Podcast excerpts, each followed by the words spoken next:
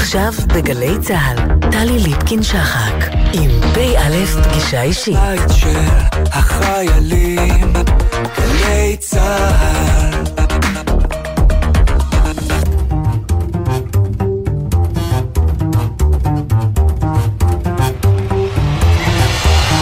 שלום לכם, ערב טוב.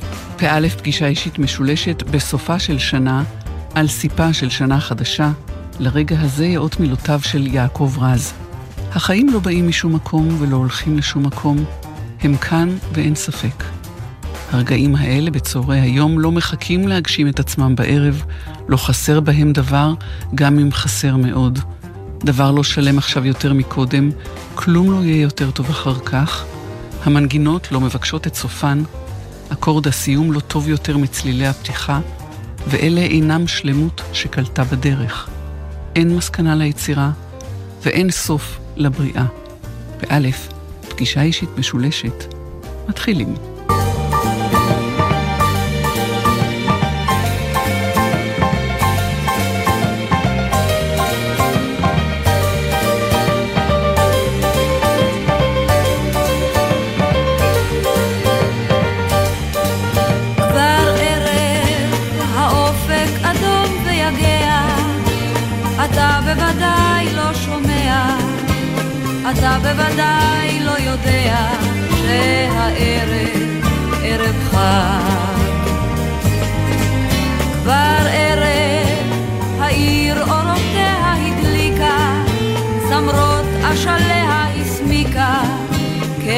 חג יש בעיר ואני כאן מחכה לצעדך.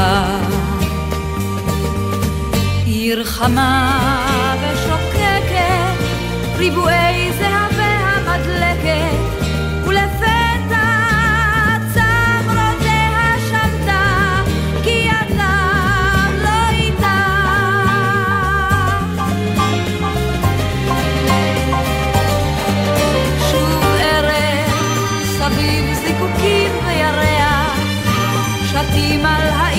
ושמיה, אולי רק אתה יודע מה קרה כאן ומתי. כן ערב שיכור משמחה ומבכי, וכל נשמתי רק אליך, לדעת שאלה חייך, שעודיך, שאולי. עיר חמה ושוקקת, ריבועי זהב והמדלקת, ולפ...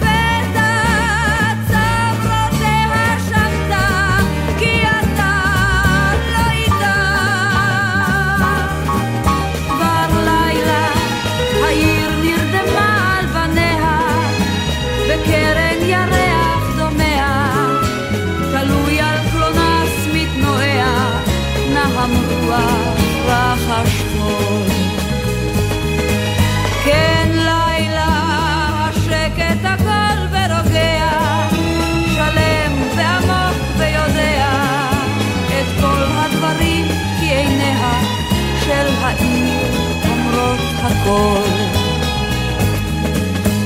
rainha.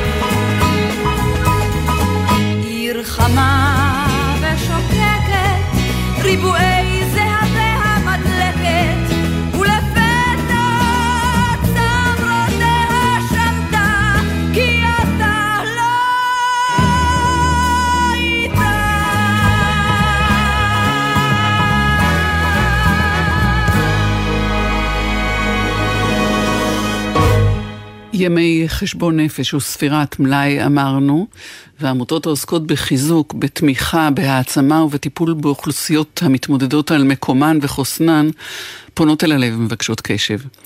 החצר הנשית היא אחת מעשרות ארגונים ועמותות כאלה. סנדי, שלום לך. היי, שלום.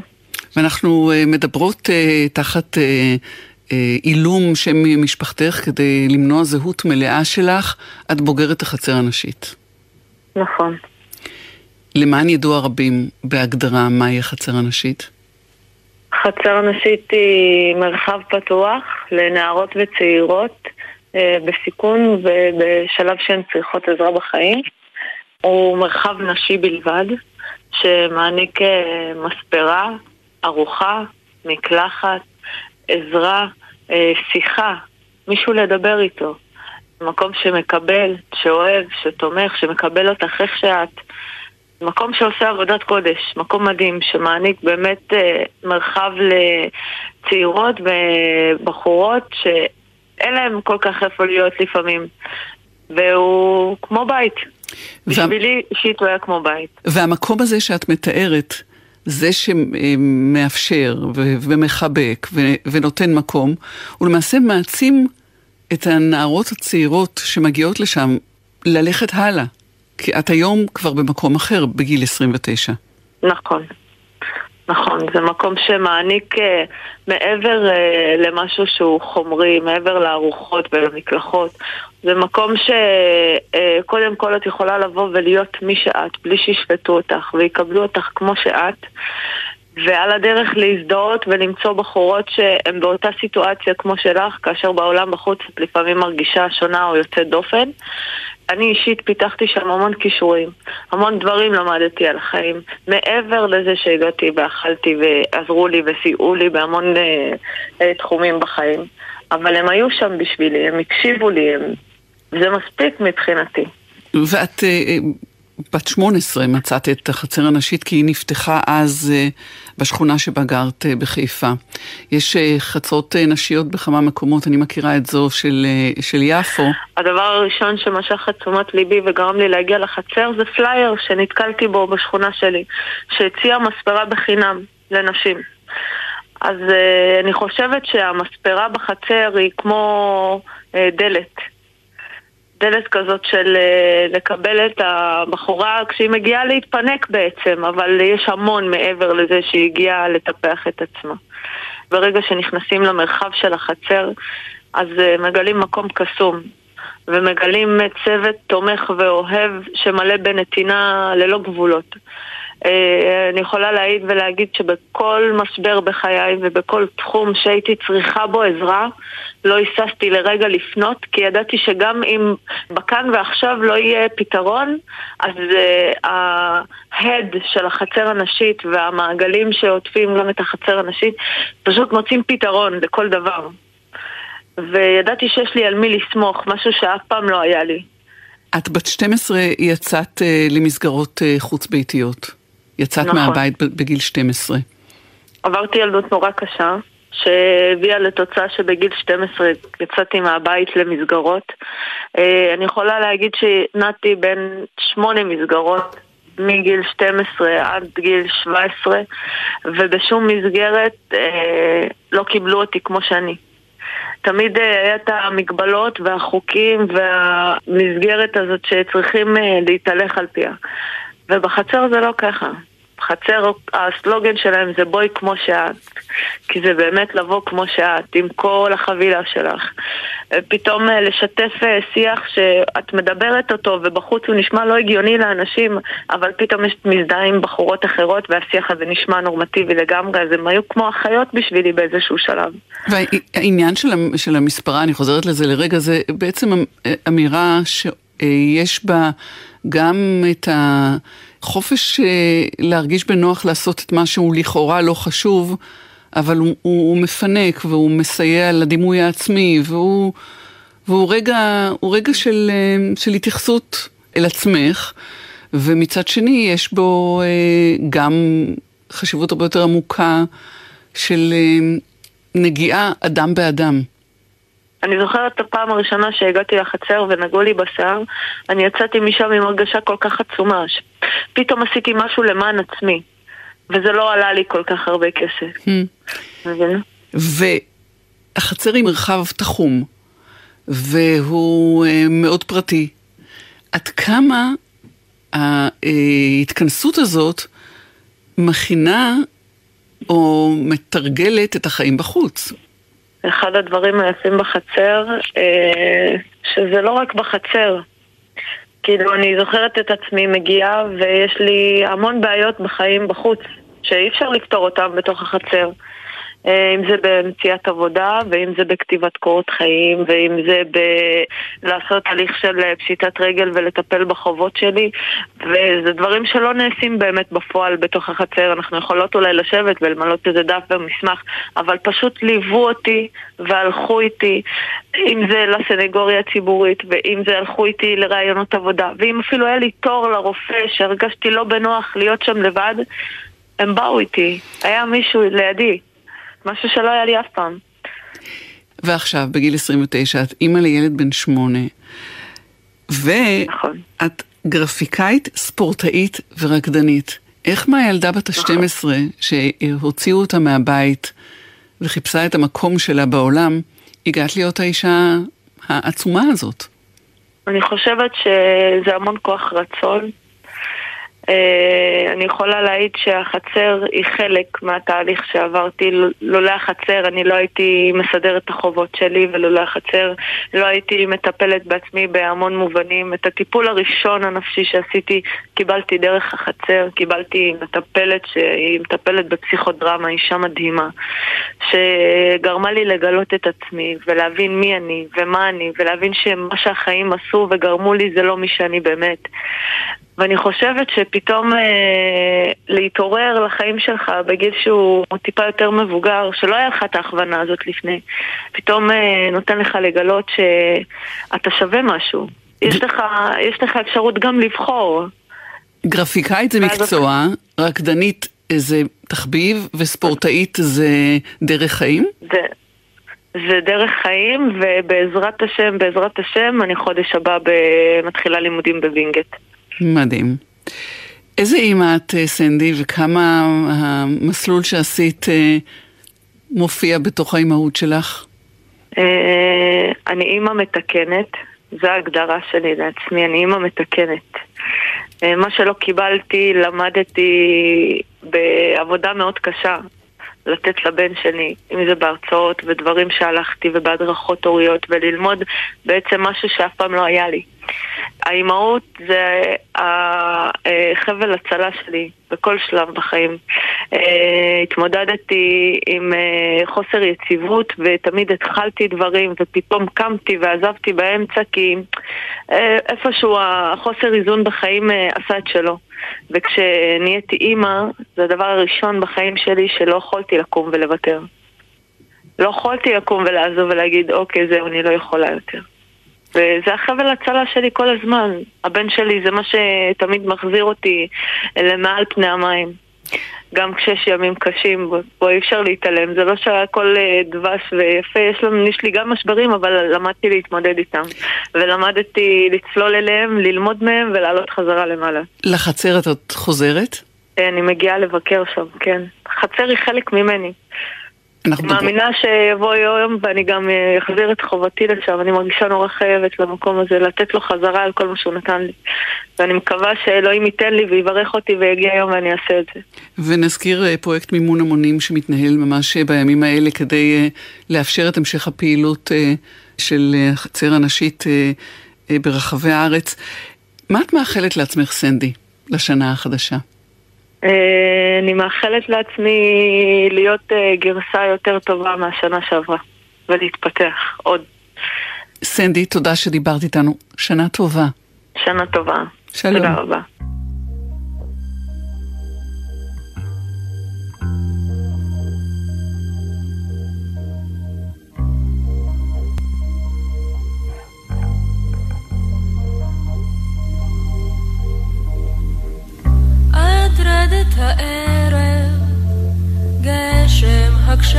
הקשב לנשים בחלום, עד רדת החושך, גשם הקשב לנשים הצופות בווילון. גם לנו אדמה שמחכה למשהו מלמעלה, גם בנו יש מחכה למשהו וכן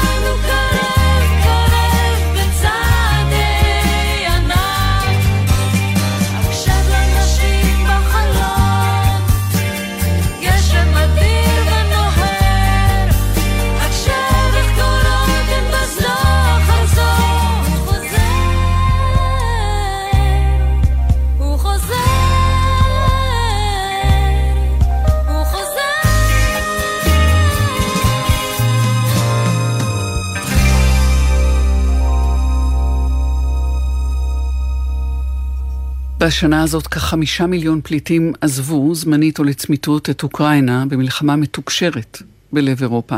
אבל עוד מיליונים רבים מספור המשיכו לנדוד, לגנוב גבולות, לחפש מפלט מרדיפות, מרעב, מאלימות, בתקווה למצוא מקלט באזורים של שקט יחסי.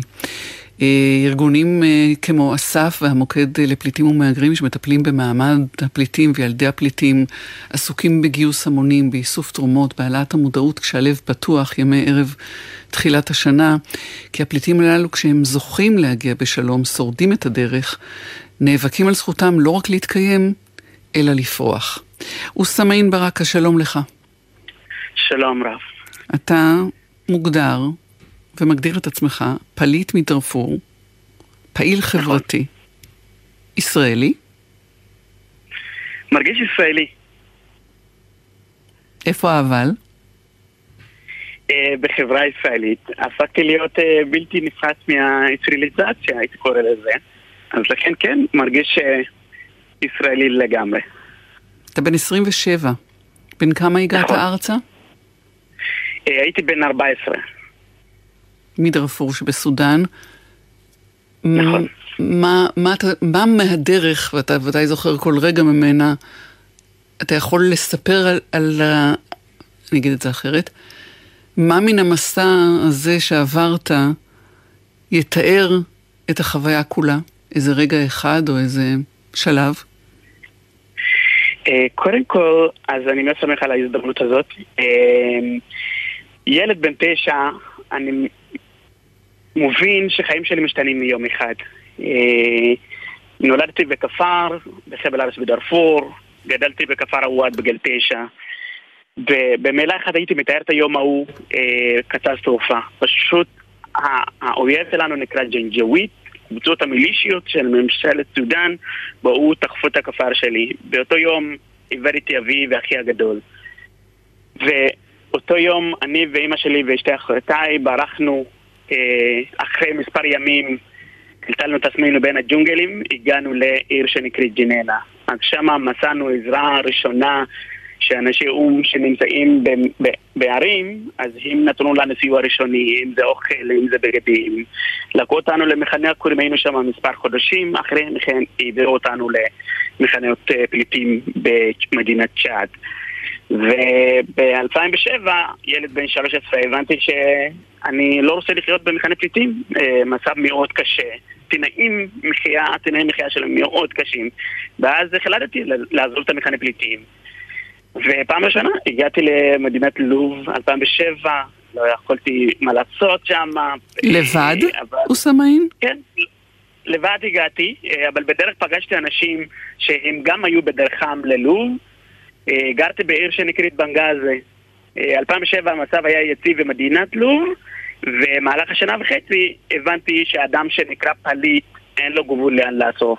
הוא יכול לטלטל את עצמו בכל רחבי העולם, עד שתפסיק מלחמה במדינתו יכול לחזור הביתה. אז מרגע שהבנתי, אז אמרתי, אוקיי, אני רוצה באמת אה, ללכת למקום אחר, כי אני פה תקוע, ועדיין אני לא יודע מי אני ומה אני עושה פה. ואז הצטרפתי לקבוצה שהייתה הולכת למצרים מ-2008. אה, הצטרפתי, הגעתי למצרים מ-2008. באותה תקופה גם הייתה תקופה מאוד קשה עבור האנשים שנקראים פיליפינים ומבקשי מקלט במצרים. ופעם הייתי אה, במצרים שלושה שבועות, שבוע שלישי, פעם ראשונה אני שומע את הסיפור של אנשים שנקראים יהודים בעולם. ילד בן 14, בסרטון בווידאו, בן אדם אזרח ישראלי יהודי, מספר סיפור של העם היהודי.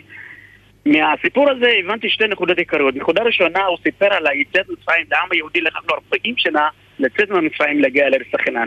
אמרתי לעצמי, לא יכול להיות. Mm.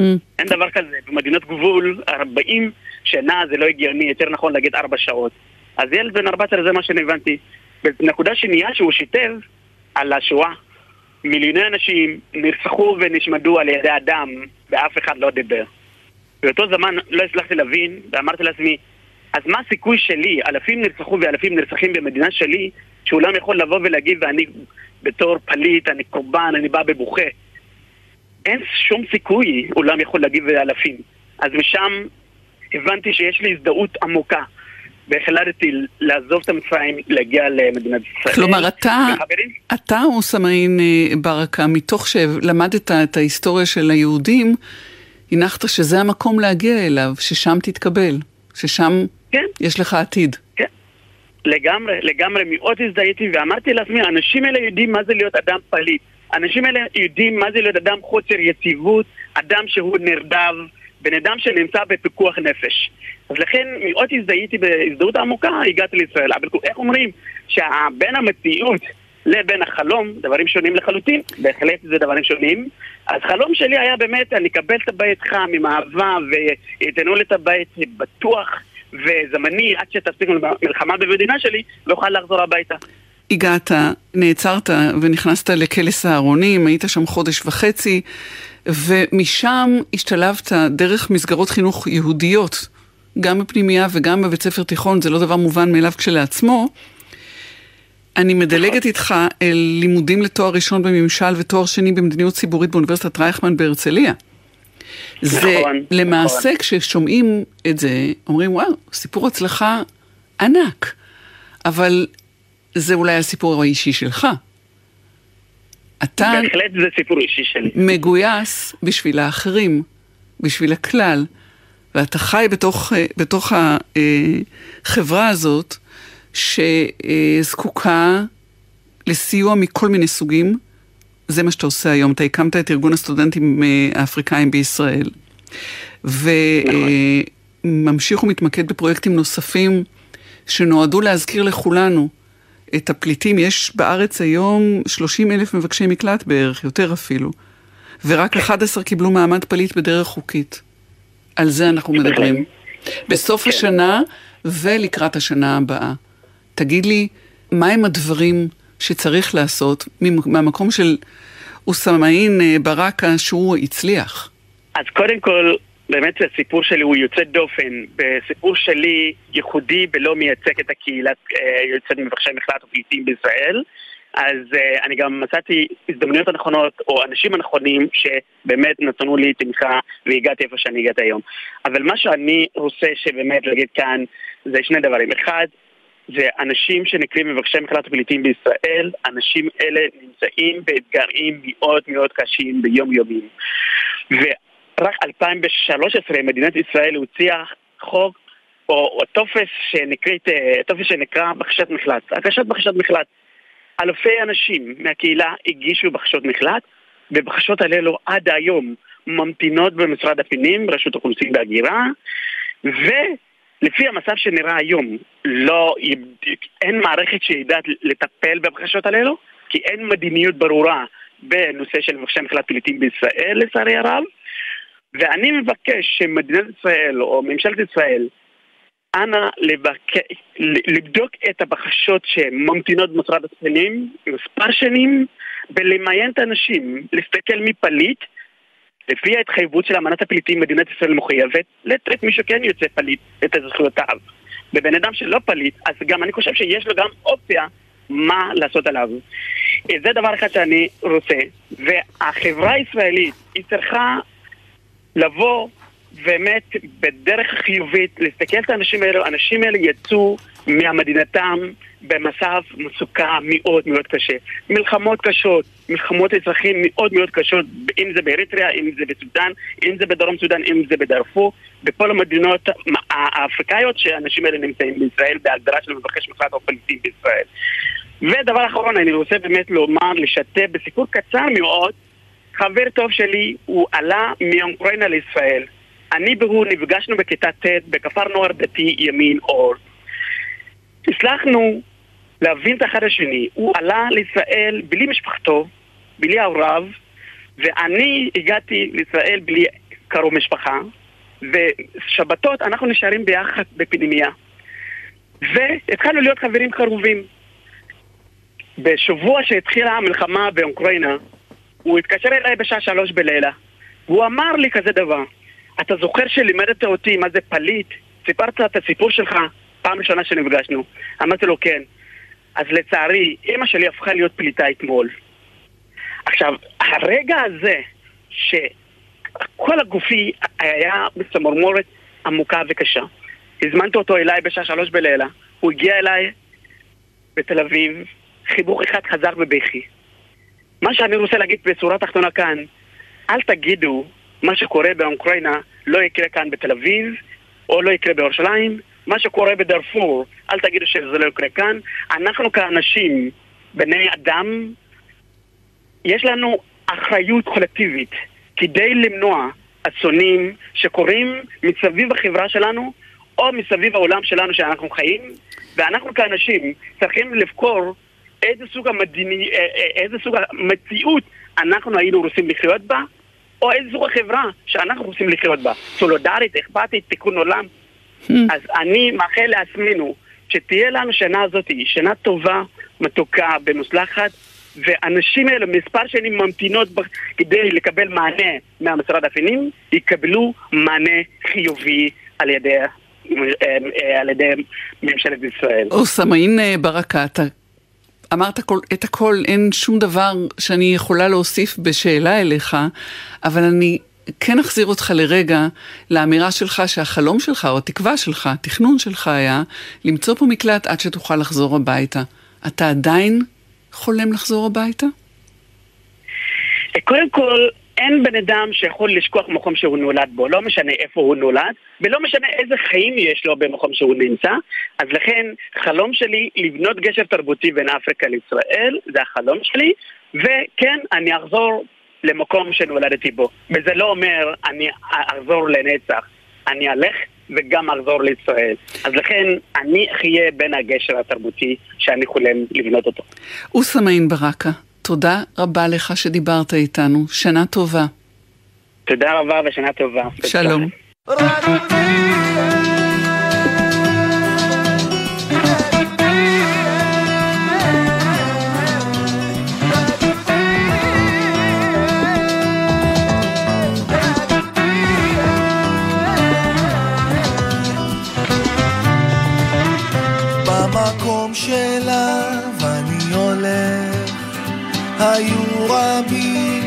כבר לפניי, השאירו שביל, השאירו עץ, השאירו אבל רגליי, ומה אני אשאיר אחריי, האם אשאיר איזה דבר?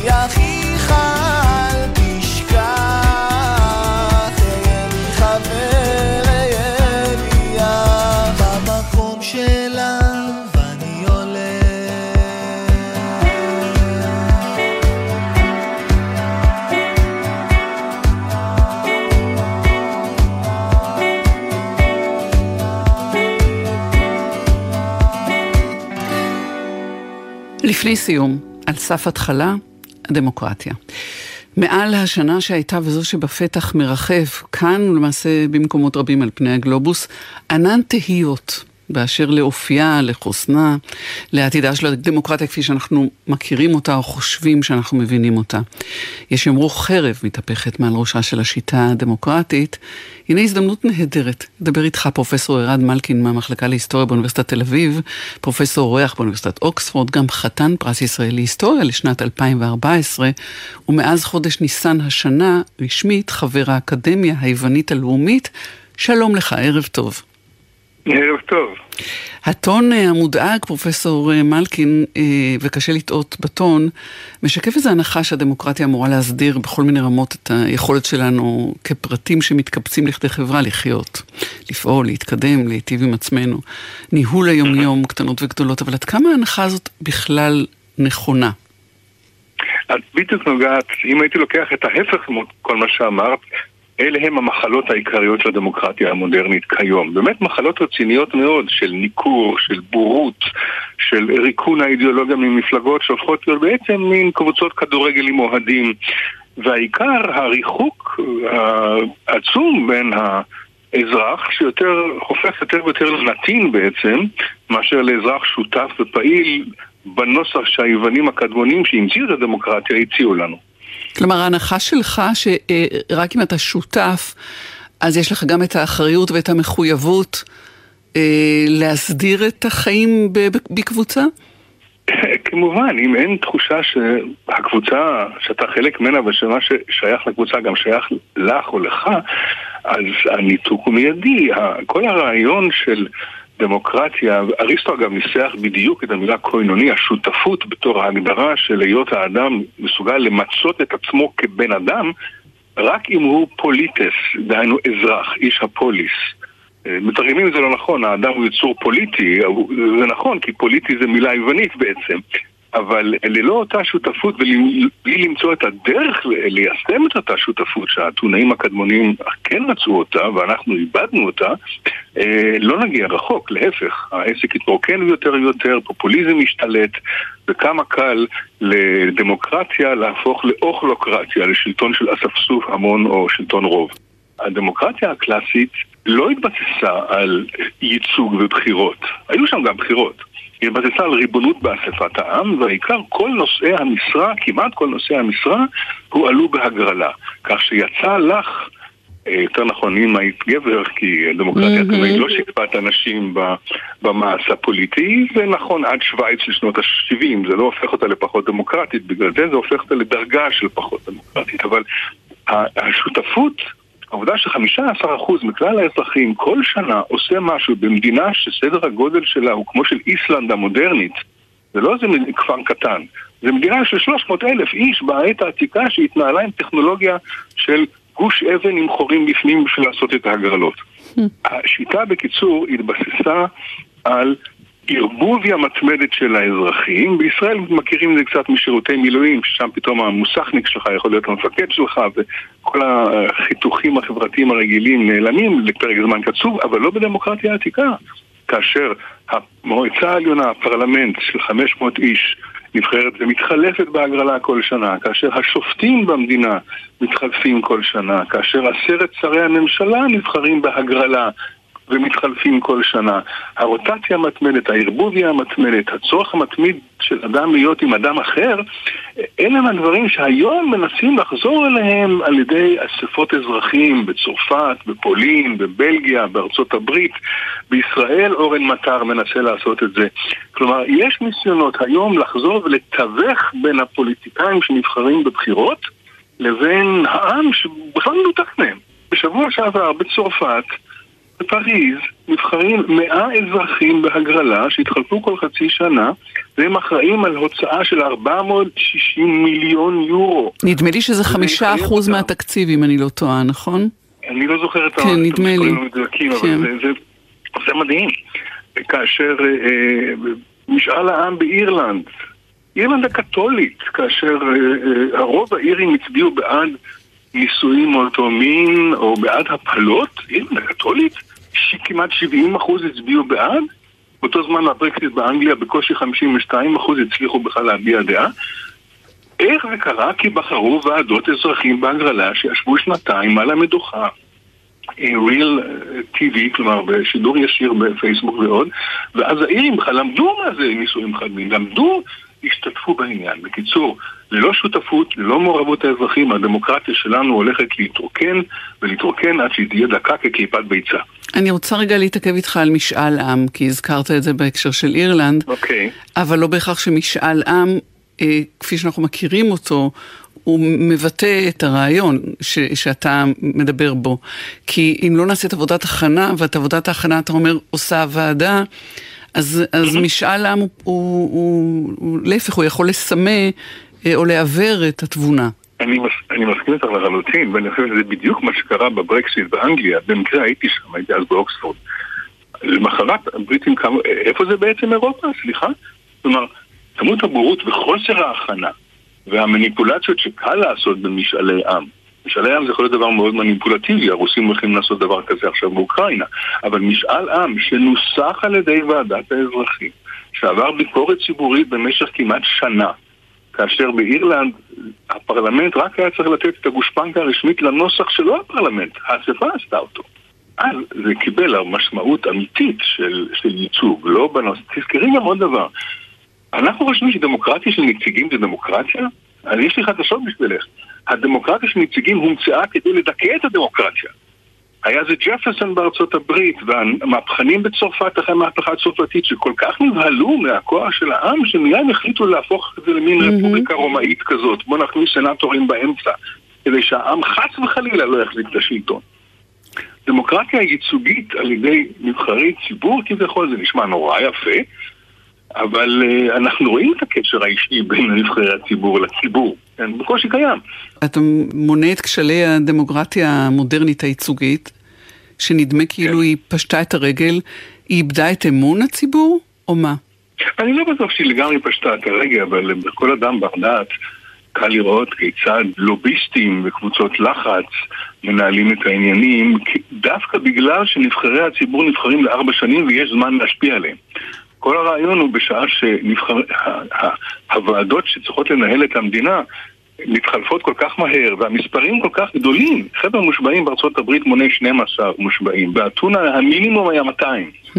כלומר, לכי לשחד 200 איש, לכי... והמשפט אגב מתחיל בבוקר, נגמר בערב. וגם צריך שק מטבעות גדול בשביל זה.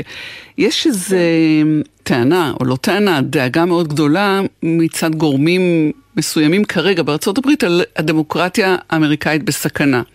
אבל יהיו שיאמרו שפשוט כשלא נוח עם תוצאות אה, אה, או האמירות של הייצוג אה, בדמוקרטיה הייצוגית הזאת, מחליטים שבעצם, רגע, אבל הדמוקרטיה הזאת זו שיטה לא טובה.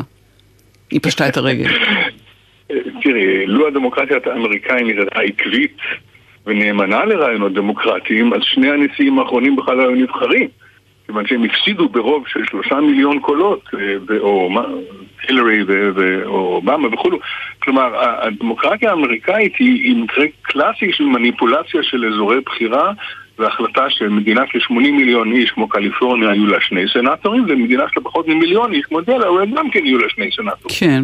כלומר, הרעיון האווילי הזה שהם באמת גם לא תמיד הציגו את עצמם כדמוקרטיה, יותר כרפובליקה.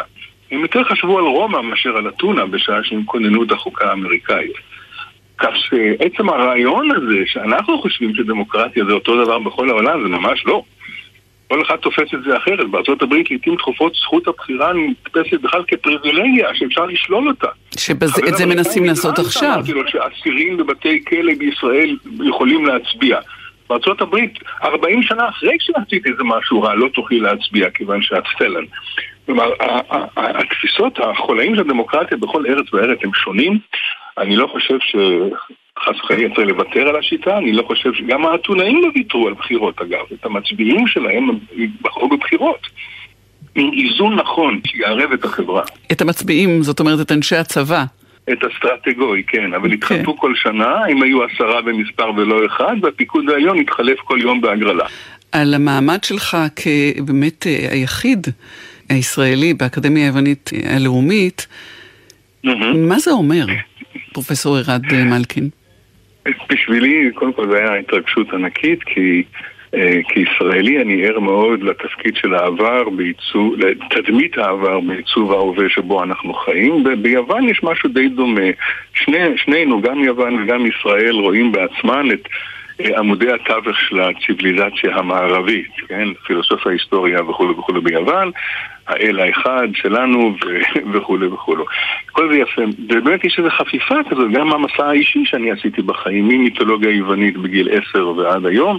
אה, כל הדברים האלה התכנסו יחד, ויש היום חמישה עשר חברי אקדמיה מכל העולם שאינם יוונים. בסך הכל איזה שלושים בסקציה של מדעי הרוח והחברה ואני הישראלי היחיד שנבחר בזכות, כך אמרו לי, אה, זה קצת קשה, כי אתה לא יכול להצטנע בשעה שאתה מדבר על למה בחרו בך.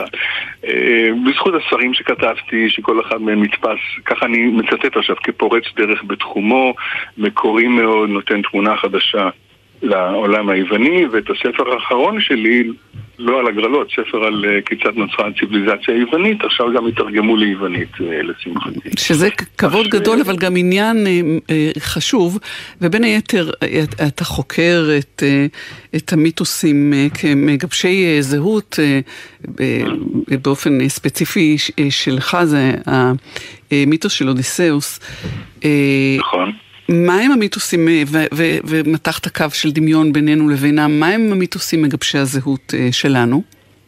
אמ, אה, תראי, התפיסה הבסיסית של העולם הדתי היא הפוכה. התפיסה המונותאיסטית שנולדה בפרס ובישראל הקדום, המון חייבים לפרס דרך אגב, אה, זו תפיסה של אל אחד ויחיד, בורא עולם, אל שהוא מחוץ לעולם, הוא היה שם לפני שהעולם היה, סך הכל הוא בורא אותו, והוא אחד ויחיד, וזו מין תפיסה היררכית שמאוד דומה בעצם למבנה השלטוני שהיה קיים במצרים, באשור, בבבל וכו' וכו', מין מלך עליון, היררכיה, הכל ממעלה למטה. אצל היוונים זה הכל הפוך. האלים האולימפיים הם דור שלישי של אלים, הם לא בראו את העולם, הם נולדו לתוכו. הם מחלקים את העולם ביניהם בהגרלה, דרך אגב. כן, פוסיידון הוא אל הים כי הוא זכה בזה בהגרלה כאשר הוא התחרה עם זאוס והדס. התפיסה היא רוחבית. התפיסה היא פלורליסטית הרבה יותר. וכך נוצר ה mindset הבסיסי שהוא ההבדל הגדול, אה, אבל לעומת זאת, סיפורים אחרים כאלה, האבות הקדומים, המסעות, mm-hmm. כינון ארץ חדשה, גם היוונים וגם היהודים הקדמונים לא היו שם כאשר נברא העולם.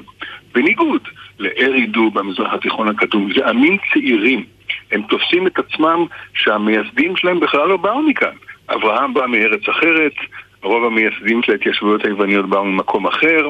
כלומר, התפיסה הבסיסית שהעם נמצא איפה שהוא נמצא בגלל תנועה שהייתה בימי קדם וברוכה על ידי האל, אם זה אפולו אצל היוונים או האל העברי שנתן את הארץ המובטחת אצל היהודים, אלה הם סיפורים מכוננים אמיתיים. אלא מה? כיוון שיוון לא הייתה ארץ אחת, היו אלף ערי מדינה, אז לכל אחת מהם גם היה סיפור משלהם, כולל הסיפור המשותף. אם היסטוריה זה קרובה הרבה יותר, אני מרשה לעצמי בזמן שנותר לנו כן. ואנחנו בערב ראש השנה, אבל מתקרבים אה, גם ליום הכיפורים ולמלחמת יום הכיפורים. ואתה במלחמת אה, יום הכיפורים היית מזכיר הוועדה של אלוף במילואים מנדי ברון, זכרו לברכה, שחקרה את המוכנות. נכון, זה היה מאוד מוזר כי התחלנו לעבוד חודשים לפני שקמו העבודות הרשמיות של אגרנט ואחרים ולפיכך גם האמצעים שלנו היו דלים מאוד יחסית אבל היתרון היה שהיינו הראשונים. הייתי אז מפקד חדר אה, המלחמה במיתלה כאשר האלוף מירון קיבל את המשימה הזאת וביליתי שנתיים כמזכיר הוועדה, חלק ניכר מהפעמים הוא גם לא היה, אני בעצם רשמתי את כל הטקסטים, זה יצר לי, אני עולם, עוסק בעולם העתיק, אבל פתאום, כיוון שהייתי, ככה הוא הכיר אותי, עסקתי בכתיבה, בהיסטוריה אוראלית, ראיינתי אנשים. הייתי בייאוש כי שמעתי מתשעה אנשים במוצב ברמת הגולן סיפורים לגמרי שונים. Mm. אף אחד לא רצה לשקר, הם פשוט ראו את הדברים אחרת. כמעט עזבתי את הנושא עד שהוא, מנדי ז"ל פנה אליי ואמר, לא הכל יחסי. הייתה מלחמה? כן. ואז הוא אמר לי, התפקיד שלך זה לדעת מהן העובדות ולדעת לקשר אותן עם הסיפור סביב העובדות. לצערי, היסטוריה פוסט-מודרנית היום ויתרה על העובדות לפעמים. בדיוק היחס, זה כל כך יפה בהיסטוריה, שהיסטוריה זה גם ספרות וגם מדע. זה הולך ביחד. זה, זה, זה חיבור בעיניי מרתק בין ההיסטוריון אה, של העת העתיקה לבין מי שחי את ההיסטוריה וצריך אה, לחקור אותה בתפקיד שלך כמזכיר הוועדה. אגב, ו... חמישה עותקים היו מזה, הם נעלמו. עד כמה שאני יודע. וזה מרתק כשלעצמו. הזכרתי אותם בריאיון ברדיו, ולמחרת התקשר אליי ראש מההיסטוריה, אמר, מה איפה הטקסט הזה? ואמרתי, אני לא יודע. מדהים. אני לא חושב שיש שם דברים חדשים במיוחד או משהו, אבל יכול להיות שיש שם דברים שאני עצמי לא הייתי מודע בגיל 21 אה, כן, אבל... למשמעות שלהם. פרופסור ערד מלכין, לפני שאנחנו נפרדים, אני מבקשת לשמוע מה אתה מאחל לעצמך לשנה הבאה. אופק הציפיות של כולנו תמיד פרוס ופתוח מאוד לעומת הבחירות שעשינו בעבר שהן חד פעמיות ואי אפשר לשנות אותן יותר. אז ברגע שכזה, ברגע שאני גם איש אופטימי מטבעי ואני גר ממש על שפת הים, והבוקר אני קורא שהים הולך להציף לי את הבית בגלל שפני הים עולים. אז קודם כל, אני מאחל לעצמנו עולם ים תיכוני, הרבה יותר פתוח, הרבה יותר אה, אה, מעורב עם התרבות של האזור שבו אנחנו חיים, ועם אפשרות להפחתת הלהבות בכל תחום שהוא, רק כבני אדם. אה, שנוכל להסתכל ולהבין את האחר, רק עם אותו רעיון של ערבוביה שהיוונים למדו לעשות כל כך יפה, במקום הפלגנות והסיעתיות והשסעים שבהם אנחנו חיים. אני מאחל לכולנו להכיר אחד את השני הרבה יותר טוב. פרופסור ירד מלכין, אוניברסיטת תל אביב, אוניברסיטת אוקספורד, חתן פרס ישראל להיסטוריה לשנת 2014, וחבר האקדמיה היוונית הלאומית. תודה רבה לך שדיברת איתנו, שנה טובה. שנה טובה ותודה רבה. שלום.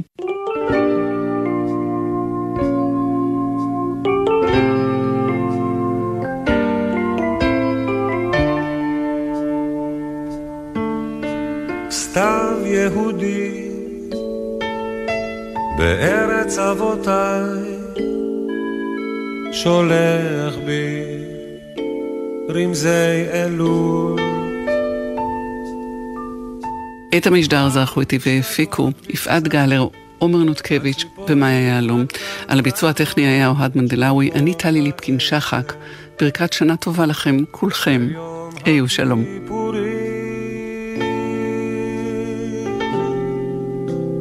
אז ייתקע בשופרו לפתוח שערי שמיים ופנים יהודיות מן הגולה בפרפר נוגה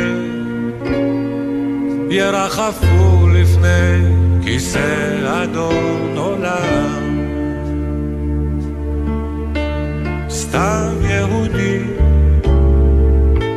בארץ אבותיי שולח בי רמזי אלול משתגעות בקצת הציפורים הקטנטנות שורקות העצב. של יום הכיפורים. אז ייתקע בשופרו לפתוח שערי שמיים. ופנים יהודיות מן הגולה בפרפר נוגן ירחפו לפני כיסא אדון עולם. ובקשות תחנונים וניצוצות הרבה בעומק עיניהם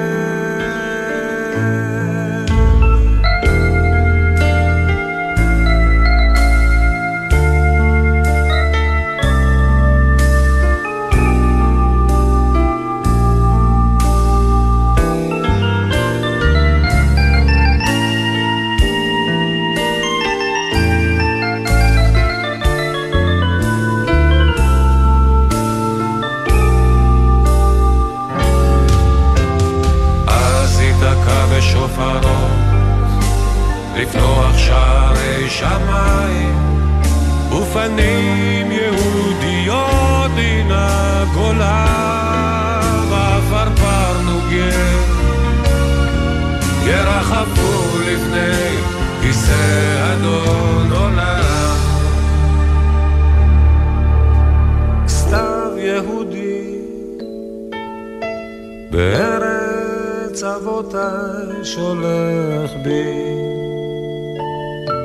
רמזי אלול.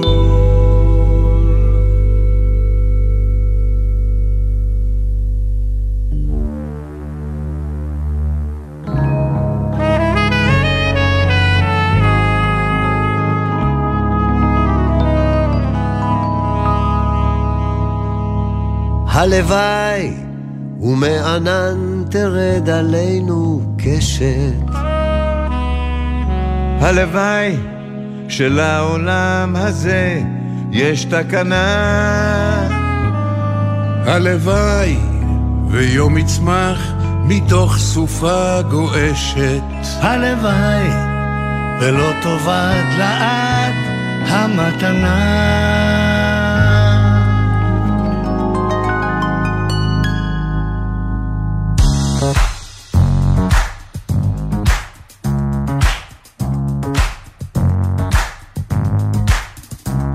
הלוואי ומענן תרד עלינו קשת, הלוואי שלעולם הזה יש תקנה. הלוואי ויום יצמח מתוך סופה גועשת, הלוואי ולא תאבד לעד המתנה, הלוואי. הלוואי שהמדבר יצמיח עשב דשא, הלוואי ועוד נשב בצל התאנה. הלוואי שלא נכאב ואיש אחיו יאהב, הלוואי, הלוואי, ויפתחו שוב שערי גן עדן. הלוואי ויתמזגו מזרח ומערב, הלוואי, הלוואי, ונחדש ימינו כאן כקדם. הלוואי ולא יישא עוד גוי אל גוי חרב, הלוואי ולא ננטוש את דרך התקווה. הלוואי, והאדם יהיה רחום עד ערב, הלוואי, שיש סיכוי אחד לאהבה.